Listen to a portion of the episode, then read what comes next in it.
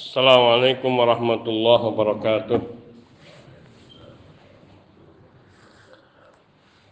Alhamdulillahi wahdah wassalatu wassalamu ala man la nabiyya ba'dah wa ala alihi wa sahbihi wa mawalah amma ba'd. Akhwani fid din azani Allah wa iyyakum jami'a. Wa melanjutkan tafsir dari firman Allah Subhanahu wa taala surat Al-Waqiah yaitu sambungan daripada ayat 75 sampai dengan 82 yaitu pada firman Allah Subhanahu wa taala yusabbihuna eh,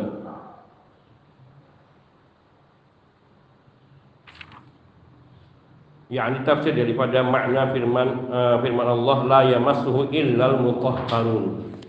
La yamassuhu illal mutahharun.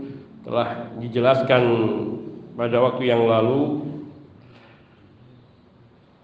yang kesimpulannya bahwa al-mutahharun bahwa yang lebih rajih makna daripada la yamassuhu illal mutahharun tidak ada yang dapat menyentuh Al-Qur'an yang ada di Lauh Mahfud kecuali para malaikat yang mereka disucikan. Karena al-mutahharun humul ladina tahharahumullahu taala wa humul malaikah yang al-mutahharun adalah mereka makhluk-makhluk Allah hamba-hamba Allah yang disucikan oleh Allah taala. Dan mereka itu adalah para malaikat. Tuhiru minad dunubi wa adnasiha mereka disucikan dari semua dosa artinya tidak pernah melakukan perbuatan dosa. Wa adnasiha dan segala kekotoran yang ada pada dosa. Allah tabaraka wa taala menggambarkan sifat para malaikat di dalam surat At-Tahrim ayat 6 la ya'sunallaha ma amarahum. Mereka para malaikat tidak pernah ber, berbuat durhaka berbuat kemaksiatan terhadap apa yang diperintahkan Allah kepada mereka. Wa ta'ala dan Allah tabaraka wa ta'ala berfirman dalam surat Al-Anbiya ayat 20 yusabbihuna al-laila wan nahara la yafturun ini juga sifat-sifat dari para malaikat. Mereka senantiasa bertasbih, mensucikan Allah al-laila wan nahar, malam dan siang. Sepanjang malam, sepanjang siang maknanya tidak ada hentinya. Sepanjang sepanjang masa, sepanjang umur dunia ini para malaikat tidak pernah berhenti dari bertasbih mensucikan Allah Subhanahu wa taala la yafturun mereka tidak pernah terputus daripada bertasbih sehingga makna al-lail wan nahar bukan malam dan siang namun bersambung antara malam sampai dengan siang. Wa qala ta'ala dan Allah taala juga berfirman menggambarkan tentang sifat-sifat para malaikat ini di dalam surat Al-Anbiya ayat 26 sampai dengan 27 bal ibadum mukramun la yasbiqunahu bil qawli wa hum bi amrihi ya'malun. Bahkan mereka akan tetapi mereka malaikat-malaikat itu adalah hamba-hamba Allah yang dimuliakan oleh Allah Subhanahu wa taala. Yakni yang diberi kemuliaan keutamaan diberi pemberian yang yang tiada hentinya tiada habisnya. Yaitu kesucian daripada perbuatan dosa ketaatan dan kekuatan untuk beribadah kepada Allah Subhanahu wa taala melaksanakan semua perintah-perintah Allah. La yasbiqunahu bil qawli mereka tidak pernah mendahului apa yang di, apa yang belum difirmankan oleh Allah Subhanahu wa taala. Wa hum bi amrihi ya'malun dan mereka senantiasa melaksanakan apa yang diperintahkan Allah Subhanahu wa taala. Maknanya bahwa para malaikat ini tidak pernah melancangi apa yang tidak diperintahkan Allah. Tidak pernah melancangi Allah Subhanahu wa taala. Bila Allah belum berfirman maka mereka tidak mengerjakannya dan bila Allah memerintahkan kepada mereka maka mereka tidak mendurhakainya. Wa farraqa bainal mutahhir alladhi yuridu an yaf'ala al-kamal bi nafsihi wa bainal mutahhar alladhi kamul kamalu alladzi kammalahu ghairuhu wa humul malaika perbedaan yang jelas nyata antara al-mutahhar al-mutahhar yang artinya disucikan dan al-mutahhir yang mensucikan. Al-mutahhir yaitu alladzi yuridu ayyaf'ala al-kamala bi nafsihi yaitu orang yang ingin menyempurnakan dirinya sendiri maka dia mensucikan dirinya. Yaitu dengan uh, melakukan ketaatan dan itulah orang-orang mukmin. Mereka mensucikan diri mereka dengan melakukan ketaatan kepada Allah Subhanahu wa taala dan berjuang untuk menjauhi segala larangan-larangan Allah Subhanahu wa taala dan mencari jalan-jalan yang dapat mendekatkan diri mereka kepada Allah Subhanahu wa taala. Ini mutahhir. Sedangkan para malaikat wa humul wa, al mutahhar. Al mutahhar yakni al malaikah yaitu alladzi kammalahu ghairuhu wa humul malaikah Al-mutahhar yaitu yang disucikan oleh yang lain, yaitu maksudnya yang disucikan oleh Allah Subhanahu wa taala. Dan makhluk hamba yang disucikan oleh Allah dari dosa, dari kemaksiatan adalah para malaikat amal malaikat alaihi wassalatu wassalam. Wa hadza mimma yu'ayyidu wa hadza mimma yu'ayyidu ma dhahaba ilaihi Ibnul Qayyim annal murada bil kitab alladzi al kutubul lati fi aidil malaikah. Dengan dasar pemahaman ini dan keterangan ini pula ini yang men, yang mendukung madhabnya Ibnu Qayyim yang beliau berpendapat bahwa yang dimaksudkan dengan la yamassuhu uh, yang dimaksudkan dengan firman Allah Subhanahu wa taala di dalam surat Waqiah ini fala innahu laqur'anun karimun fi kitabim maknun fi kitabim maknun. Kitab di sini yang beliau yakini adalah ah, la yamassu illal mutahharun. La yamassu illal mutahharun. Di sini kitab yang dimaksudkan dalam ayat ini adalah yakni yang ada di tangan al-kutubul lati fi aidil malaikah yaitu kitab-kitab suci Allah yang ada di tangan para malaikat. Ini tafsir yang dipegangi oleh Ibnul Qayyim rahimahullah taala yakni yang disebutkan dalam surat Abasa ayat 11 sampai dengan 15. Kalla innaha tadhkirah faman syaa'a dzakara fi suhufim mukarramah marfu'atin mutahharah bi aidi safarah kiramin bararah. Nah, ini yang dijadikan sebagai sandaran Ibnu Qayyim di dalam menafsirkan firman Allah la yamassuhu illal mutah illal mutahharun. Tidak ada yang dapat menyentuh Al-Qur'an kecuali malaikat-malaikat yang disucikan yaitu maksudnya Al-Qur'an yang atau kitab-kitab suci yang ada di tangan para malaikat. Wa fil ayah di dalam ayat ini isyaratun ala anna man tahhara qalbahu minal ma'asi kana afhama lil Qur'an. Ayat ini juga mengisyaratkan barang siapa yang ia mensucikan hatinya man tahhara qalbahu atau man tahura qalbuhu minal ma'asi orang yang suci hatinya dari berbagai kemaksiatan karena afham lil Quran maka dia akan lebih memahami Al-Quran ini satu kemuliaan dari Allah Azza wa Jal.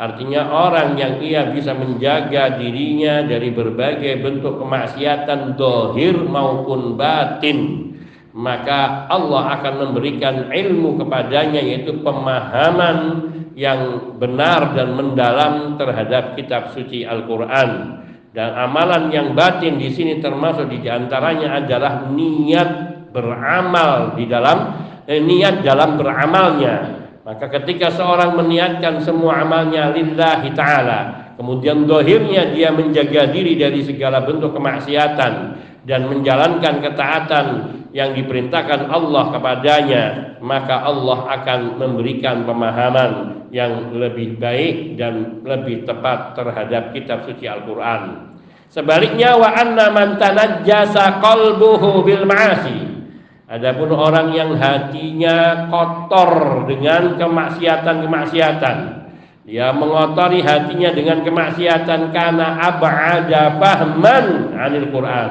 Maka orang itu adalah orang yang paling jauh dari bisa memahami Al-Quran. Yang ini billah yaitu niat ketika kita berniat di dalam amalan kita untuk selain Allah, maka kita tidak dapat menangkap firman-firman Allah kebenaran dari pesan-pesan Allah yang termaktub di dalam kitab suci Al-Qur'an. Sehingga ia membaca Al-Qur'an namun tidak memahaminya dengan benar. Naudzubillah min dzalik Li'annahu idza kanat as-suhuf allati fi aidil malaikati lam yumkinillah lam yumakkinillahu min masya illa haula'il mutahhirin. Fakadzalika ma'aniyal Qur'an yang demikian itu dikarenakan Idza kanat suhuf allati fi aidil malaika bila, bila mana lembaran-lembaran kitab suci yang ada di tangan para malaikat itu maksudnya mushaf-mushaf Quran-Quran yang ada di tangan para malaikat yang Allah tidak membol, tidak membolehkan dan tidak mengizinkan untuk dapat menyentuhnya kecuali mereka makhluk-makhluk yang disucikan maka demikian pula tidak ada yang dapat menyentuh dan menangkap makna-makna daripada Al-Qur'an makna pesan-pesan daripada Al-Quran kecuali yang mereka mensucikan hatinya dan dirinya dari berbagai bentuk kemaksiatan dan dosa. Fastambata Syekhul Islam min hadil ayah maka Syekhul Islam yakni Muhammad ibn Abdul Wahhab mengambil istimbat dari ayat ini annal ma'asiyah sababun li'adami fahmil Quran bahwa kemaksiatan-kemaksiatan merupakan sebab yang menghalangi seseorang untuk bisa memahami Al-Quran secara benar. Kama qala ta'ala sebagaimana Allah Ta'ala berfirman Kalla bal rana ala kulubihim ma kanu yaksibun. Jangan tidak demikian, tidak begitu. Akan tetapi rana ala kulubihim Hati mereka diliputi oleh dosa-dosa Sehingga menghitam. Maka nuyak maka yaksibun yaitu disebabkan apa yang diusahakan oleh tangan-tangan mereka. Apa yang diusahakan oleh diri-diri mereka. Maka ketika mereka banyak melakukan perbuatan perbuatan dosa, kemaksiatan, pelanggaran syariat Allah wal billah wa nastaghfirullah al-azim min kulli dzunub maka hati itu akan menghitam. Satu noktah hitam ia akan menutupi bagian dari hati itu. Bila terus berlanjut maka hati itu akan menghitam. Dan ketika hati itu menghitam, menghitam cahaya iman dan firman-firman Allah itu tidak akan dapat menembus ke dalam di ke dalam hati karena terbentengi oleh dosa-dosa dan kemaksiatan yang dilakukannya. Wa humul ladina qala Allah fihim idza tutla alaihim ayatuna qala asatirul awwalin orang-orang yang sudah diliputi dengan dosa hatinya sudah ditutupi dengan dosa ini mereka dikatakan oleh Allah dalam surat Al-Qalam ayat 15 Idza tutla alaihim ayatuna yaitu mereka adalah orang-orang yang bila dibacakan kepada mereka ayat-ayat kami qala asatirul awwalin maka baik dia ucapkan maupun dalam hatinya ia mengatakan asatirul awwalin Allah ini dongeng orang kuno. Dongeng mbah-mbah. Asatir itu adalah legenda-legenda. Ucapan-ucapan perkataan-perkataan yang menurut mereka tidak ada dasar dan tidak ada benarnya. Ini sikap orang-orang munafikun. Orang-orang munafik itu apabila disampaikan kepada mereka ayat-ayat suci Al-Qur'an, maka mereka mengatakan Allah itu sudah kuno. Qala asatirul awwalin, itu ucapan orang-orang terdahulu dan itu yang menyebabkan mereka tidak dapat memahami Al-Quran dengan baik dan benar. Meskipun mereka tidak mengucapkan dengan lisannya, namun hatinya ada penolakan terhadap firman-firman Allah Subhanahu wa taala. Fahum la yasiluna ila ma'aniha wa asrariha. Orang-orang yang seperti ini kaum munafikin seperti ini yang mereka tidak dapat sampai kepada makna dan rahasia pesan-pesan yang terkandung di dalam ayat-ayat suci Al-Quran. Di an-naurana ala qulubi maka yaksibun karena apa yang sudah mereka perbuat, yang mereka usahakan telah melupu, meliputi, menyelimuti hati mereka.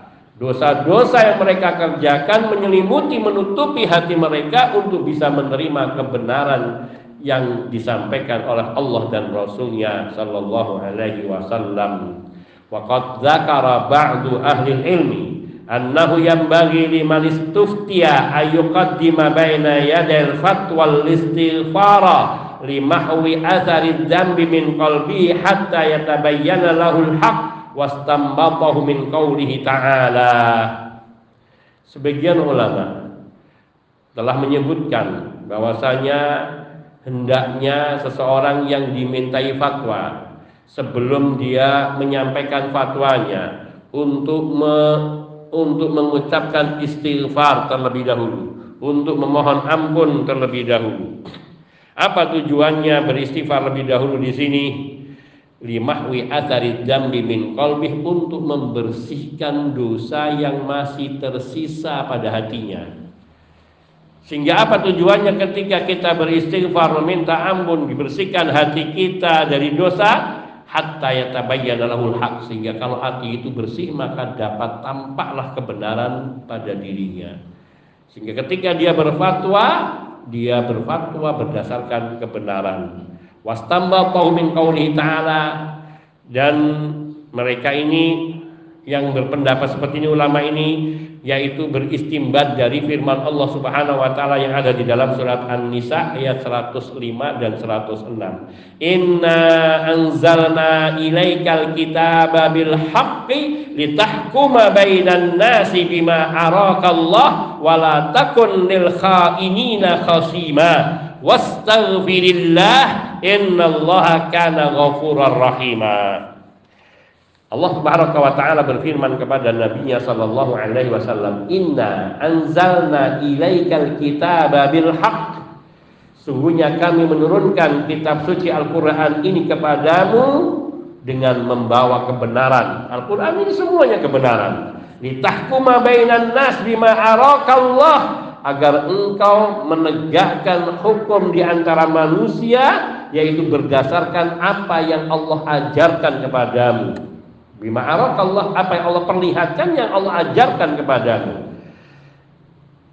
Wala takun lil khainina khasima dan janganlah kamu suka berbantah-bantahan terhadap orang-orang yang berkhianat yaitu yang telah mengetahui kebenaran dan tidak mau menyampaikan kebenaran itu lil khainina khasima wastaghfirillah dan minta ampunlah kepada Allah dan minta ampunlah kepada Allah Innallaha kana ghafurar rahima. Sungguhnya Allah zat yang maha pemberi ampunan dan maha penyayang. Makna perintah Allah wastaghfirillah yaitu untuk perintah mengistighfar terlebih dahulu sebelum Nabi Shallallahu Alaihi Wasallam menyampaikan fatwanya yaitu wahyu dari Allah Subhanahu Wa Taala. Sehingga Nabi dapat menangkap kebenaran yang ada di dalam yakni yang terkandung di firman Allah Subhanahu wa taala. Sehingga ia beliau bisa menyampaikan kebenaran itu berdasarkan bimbingan ilmu dari Allah Subhanahu wa taala. Maka ayat ini jadikan dasar bagi setiap ulama yang betul-betul ulama yang mereka sudah menyapai derajat ulama ketika dimintai fatwa untuk beristighfar terlebih dahulu sebelum berfatwa. Kemudian firman Allah Subhanahu wa taala dalam surat Al-Haqqah ayat 43 Allah berfirman tanzilum mir rabbil alamin. Tanzilum mir rabbil alamin. Al-Qur'an adalah wahyu yang diturunkan dari Rabbul Alamin dari Tuhan Rabb alam semesta. Rabb alam semesta artinya pencipta, pengatur, penguasa alam semesta yakni Allah tabaraka wa taala. Dan ini adalah kabar kedua. Berdasarkan firman Allah Subhanahu wa taala sebelumnya wa innahu wa innahu yang kemudian tanzilum min rabbil alamin. Wa huwa kaqaulihi dan hal yang serupa ini seperti dengan firman Allah Subhanahu wa taala dalam surat Asy-Syu'ara ayat 192. Allah berfirman wa innahu rabbil alamin. Dan sesungguhnya Al-Quran itu adalah wahyu yang diturunkan dari Rabbul Alamin, Rabb Tuhan pencipta, pengatur, penguasa alam semesta. Kalau ayat-ayat suci Al-Quran itu datangnya dari yang menciptakan langit dan bumi. maka adakah keraguan tentang kebenarannya?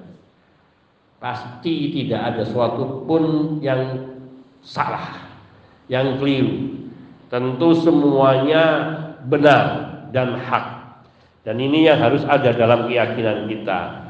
Karena tanzilum min rabbil alamin. Ini juga seperti firman Allah Subhanahu wa taala di dalam surat Fussilat ayat 2 dan 3. Allah berfirman tanzilum minar rahmanir rahim kitabun fussilat ayatuhu Al-Quran itu adalah wahyu yang diturunkan dari Ar-Rahman Ar-Rahim Dari zat yang maha pengasih lagi maha penyayang. Mengisyaratkan kalau min Rabbil Alamin dari penguasa alam semesta Pencipta pengatur alam semesta Maka di sini minar Rahmanir Rahim Yaitu dari Allah yang maha pengasih maha penyayang Menunjukkan bahwa seluruh kitab isi kitab suci Al-Quran itu adalah rahmat dari Allah kepada seluruh hambanya. Sehingga tidak mungkin syariat hukum yang Allah turunkan di dalam kitab sucinya akan mencelakai, membinasakan, merugikan, menyengsarakan hamba. Tidak mungkin. Min tanzilu minar rahmanir rahim. Makanya Allah katakan kitabun fussilat ayatuh. Sebuah kitab suci yang Allah telah jelaskan ayat-ayatnya, Allah rinci ayat-ayatnya, Allah terangkan semuanya. Sehingga tidak tersisa meskipun hanya 114 surat hanya terdiri 30 juz dari 114 surat itu yang jumlah ayatnya 6000 sekian mendekati 7000 tidak ada satupun yang kurang yang belum disebutkan oleh Allah di dalam kitab sucinya. Memang mungkin tidak terinci, namun isyarat-isyarat itu telah Allah kandungkan semua di dalam firman-Nya.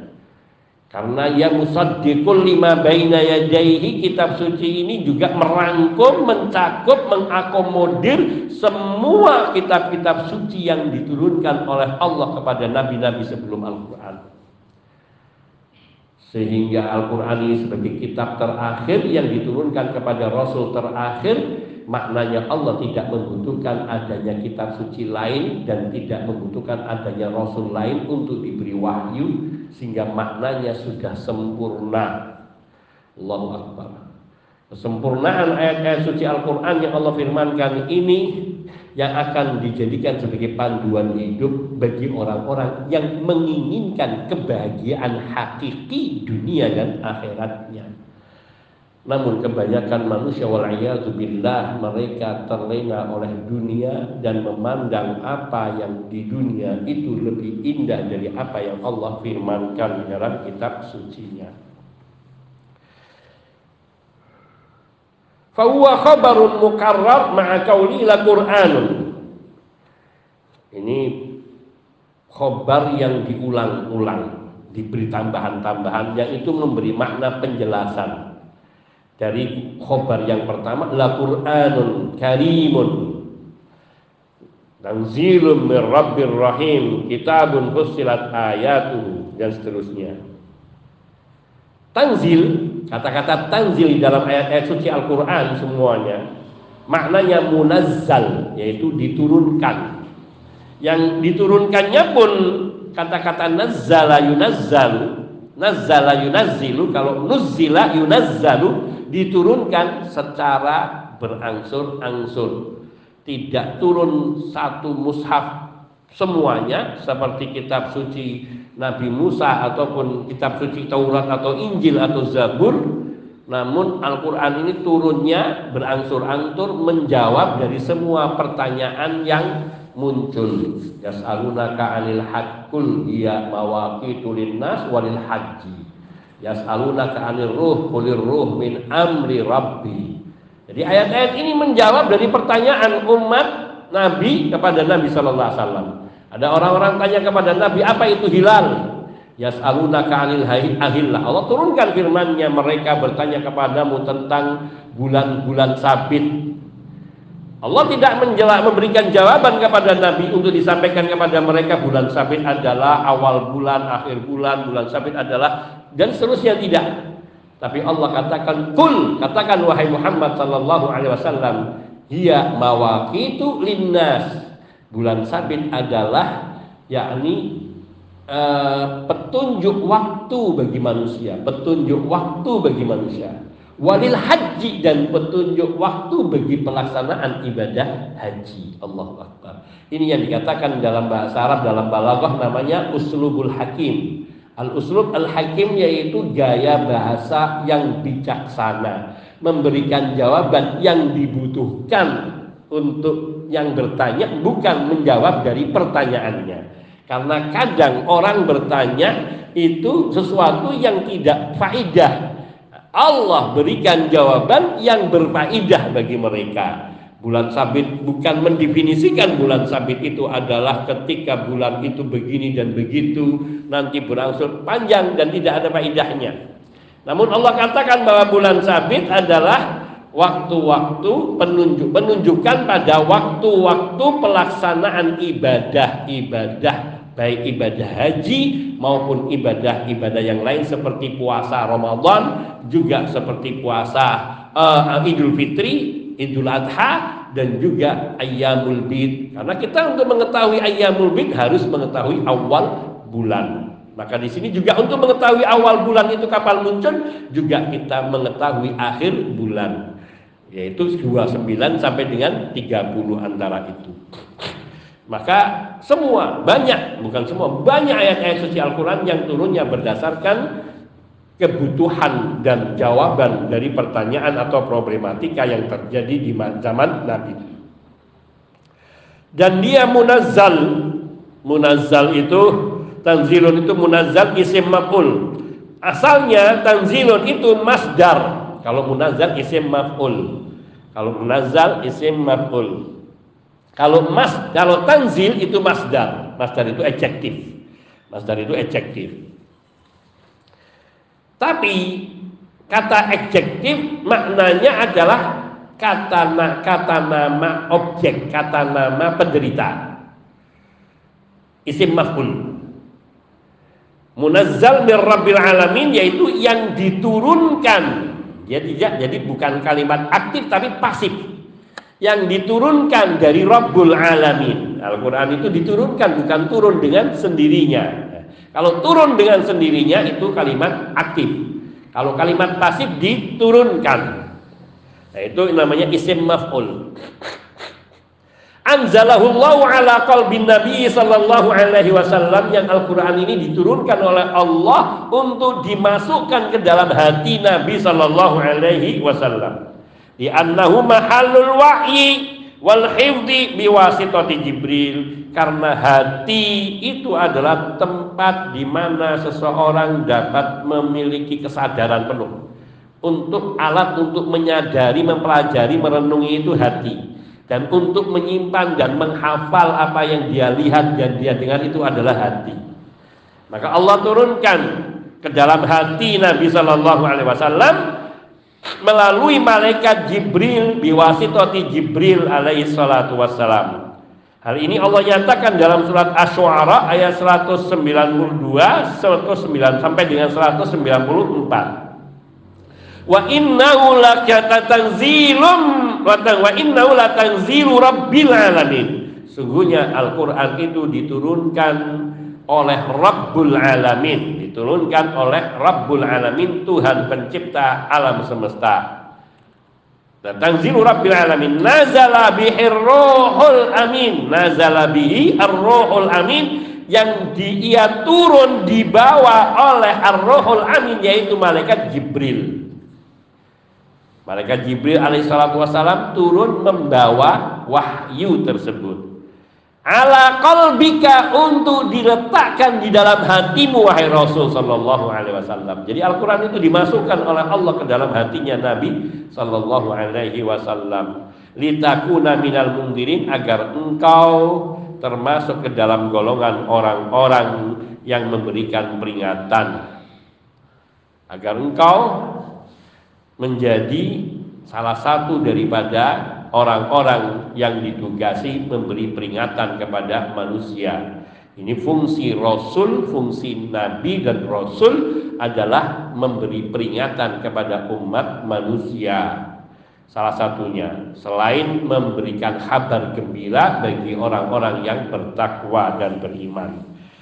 Kemudian firman Allah Subhanahu wa taala min rabbil alamin ay rabbul alamin khaliqul alamin khaliquhum yaitu pencipta pengatur alam semesta semuanya. Ini rabbul alamin. Ini ayat-ayat ini semua menegaskan tentang kedudukan para malaikat yang mereka membawa kitab suci Al-Quran dan juga menjelaskan kitab suci Al-Quran yang diturunkan oleh Allah Azza wa Jal dibawa oleh malaikat Jibril. Jadi menerangkan kitab-kitab suci yang ada di tangan para malaikat fi malaikah jadi di tangan para malaikat dan juga kitab suci Al-Qur'anul Karim itu dijelaskan oleh Nabi uh, uh, oleh pensyarah kitab ini yaitu Syekh Muhammad bin Shalih Utsaimin dengan ber, menyampaikan ayat-ayat suci Al-Quran yang sangat banyak dan ini telah disebutkan sebagiannya. Dan sungguhnya bila kita mengupas Al-Quran seperti yang Allah firmankan dalam Al-Quran maka kita sangat banyak sekali ratusan ayat bahkan mungkin ribuan ayat yang semuanya menyebutkan tentang sifat Al-Quran kalamullah al-munazzal min alamin. Namun yang tegas di sini ingin tegaskan bahwa kitab suci Al-Quran itu datangnya dari Allah, dibawa oleh malaikat Jibril, ia untuk kemaslahatan dan kebaikan umat manusia di kehidupan dunianya. Wah insya Allah kita akan lanjutkan bahasan ini pada pertemuan mendatang biiznillah ta'ala yaitu faedah yang dapat dipetik dari hadis mulia yaitu hadis yang ketiga atau keempat ini dari hadisnya Ibnu Abbas yang di dalam maknanya hadis itu ada penegasan dari Nabi Shallallahu Alaihi Wasallam tentang yaitu orang yang membenarkan bintang-bintang yang kemudian diikuti dengan firman Allah Subhanahu wa taala surat Al-Waqiah ayat 75 dan sampai dengan 82. Hadza minni wal afu minkum wa sallallahu wasallam ala nabiyyina Muhammadin wa alihi wa sahbihi ajmain walhamdulillahi rabbil alamin. Subhanakallahumma bihamdika asyhadu an la ilaha illa anta astaghfiruka wa atubu ilaik. Assalamualaikum warahmatullahi wabarakatuh.